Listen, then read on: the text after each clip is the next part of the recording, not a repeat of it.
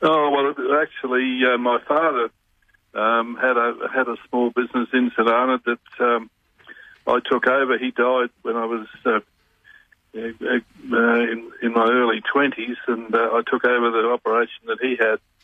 Uh, and changed it around a little bit, but that was the start of it. What he what he had there. Were you surprised how big it's actually became? Oh yes, it, it, it is a big business now, but it's been going for a long time. We're, we're about 43 years or something like that. We've been we've been operating for, so it's um, it's got big, but it's got big quite gradually. And uh, John, we've been profiling the town. Obviously, a, a big, strong uh, farming community, agricultural uh, sector. But one thing that has popped up it is is it's you know horses and tr- even the trots and the gallops, and of course at St Arnaud Cup Day have played a special part in in your town. Oh yeah, it's got a great racing heritage. You know the the the race club. I don't know when it was formed, but you know in the very early days of St and it's always been uh, a very active uh, race, racing town, both uh, gallopers and trotters. And over the years, obviously, um, your business is based in Arnaud, but you're in the heart nearly of the farming community there in Victoria, especially around um, the Wimmera area and also the Mallee area. Um, Mm, it's it's amazing, isn't it, John? How how resilient the, the, the farming community is in country Victoria. Oh yes, well, people have, have hung on and persevered, and uh, just right at the moment are going through a very um, a very prosperous time in farming. It's a wonderful it's a wonderful time for country areas. John, we were talking earlier about how you can be on the wrong side of the weather pattern with the, on a farm, and Maggie was saying earlier that you know just down the road there could be a farm that's got all the rain, and, and across the road there's one that missed it. And I remember when I was in Berriwillock a few years ago, they were talking about how all the the wheat farmers around Berriwillock were thriving because the rain had been coming and all that sort of stuff. But down at Sea Lake, they had the exact opposite story. It's it's fascinating how some get it and some don't through Mother Nature, isn't it? Oh yeah, it makes it very difficult. But uh, farmers be, have become very uh, very uh, adept and very, and very smart in the way that they can adapt to these situations. They know that uh, the rainfall is not consistent and reliable, so they, they run their operations um, factoring that in. And it's extraordinary and it's wonderful how the farming community are able to do that. Hey, John, what's it like owning a business in Arnaud and employing three quarters of the community? oh, well, we didn't include, employ three quarters, but we employed quite, quite a number. Yeah. Oh, well, it's it, it has its good and bad points, yeah, but uh, we, you know, luckily we've been able to suc- succeed doing it. Does it make you the most popular man in town or the most unpopular man in town, depending on how things are Who you, going? who you speak to, yeah. Uh, Tell us a story about Prince of Penzance and how you got into the ownership. Oh well, that- it was in the, the days when Darren Weir was his operation was getting uh, um, getting bigger and stronger, and he had he was able to get quite a number of horses. Uh, and the, the, the prince was born in uh, in New Zealand by uh, an agent who was working for Darren. Um, and I was given the opportunity of, of buying into him, and I, I took a quarter share. Um, I liked the horse, and I respected the person who bought the horse too. I respected his judgment, and and uh, yes, right from the very early days, he was he was quite an outstanding animal.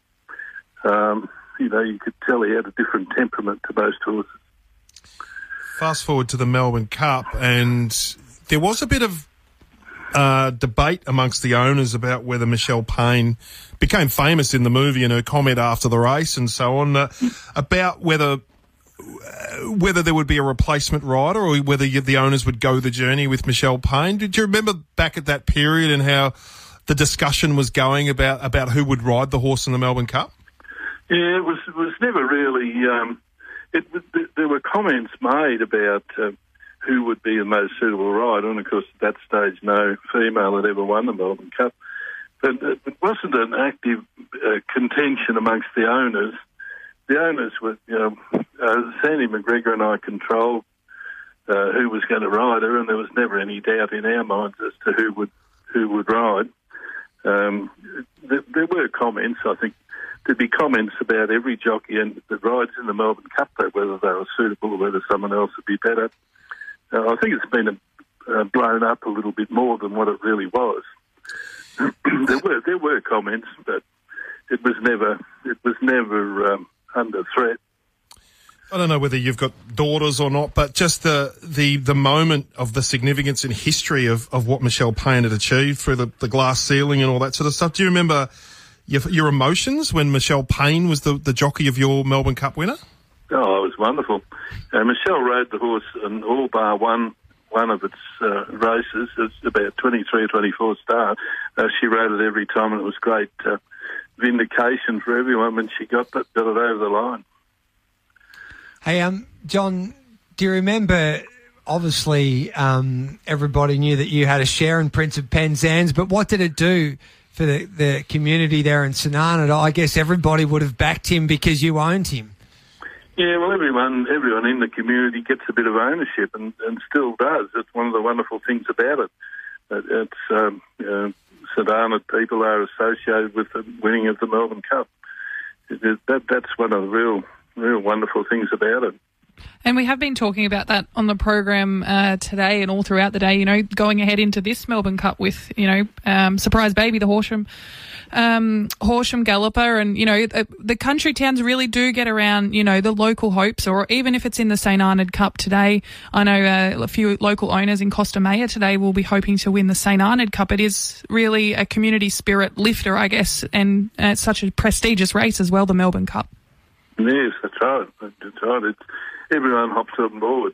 It's a great feeling. It, uh, any cup has significance, and then the Melbourne Cup, of course, has has massive significance. Just very shortly after after the cup, my one of my sons went to uh, Germany on a business trip, and uh, he dined out in Germany on on the fact that his father owned a, a share in the Melbourne Cup. It's, you know, everyone in the world knew about it. Well, I could see the beer garden going off its head in Munich or something there. Uh, That's right, it was. John, yeah. talking about the home, the heroes of the horses, and Darren Weir huge hero of of the country, you know, of the, of the bush, you know, coming out of Berriwillock and so on. And it's probably difficult. I think a lot of us are still struggling to get our heads around the what happened and, and all that sort of stuff. And you're a major client, and you know, and uh, there's a lot of stoicism amongst country people. And I don't know whether you've had much contact with Darren since, but just the whole the, how it all went wrong was that a really hard thing to take, given everyone, so many people have been so invested in in the Darren Weir story. Oh yes, so you know, I was very and still am very involved with Darren, and I think it's been a terrible miscarriage of justice what's happened to him.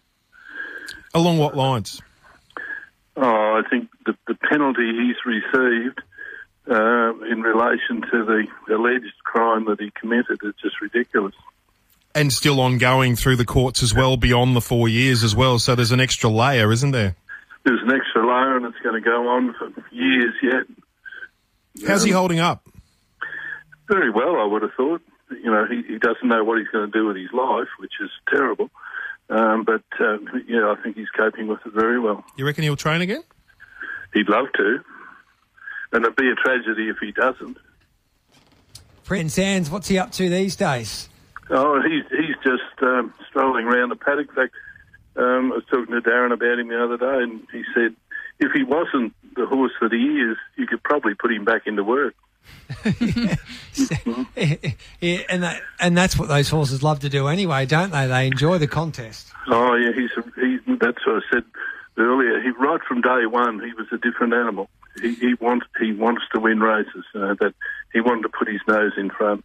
Oh, you'll love this scene, uh, John being a bushy. Uh, did you get, were you in Berriwillock the day that Darren returned for the trophy with the trophy and the town welcomed him back? Not not that day, but I was I was quite involved with what was going on up there. Yeah. Well, the day, say, imagine this in a western, and he's Clint Eastwood. So he wanders up the main street of Berriwillock, uh, late, fashionably late. And the and the, all the, the school kids were there, John, and the, the local ladies from the Rotary or wherever had bought the cut sandwiches with the uh, uh, with the uh, um, glad wrap over them and all that sort of stuff. And they got these uh, hay bales and made a little circle with them, and the, and the highway just roars past like all these trucks about thirty metres away, and they penned him in like a chicken in these these little hay bales uh, as as the sort of the star attraction, like a little country fair. It was just a beautiful thing. Like here he was, the Melbourne Cup winner in this little country town uh, with a fenced off area made out of hay bales. It was beautiful. Yeah. Yes, it just really highlighted the country living, didn't it? Yeah, absolutely.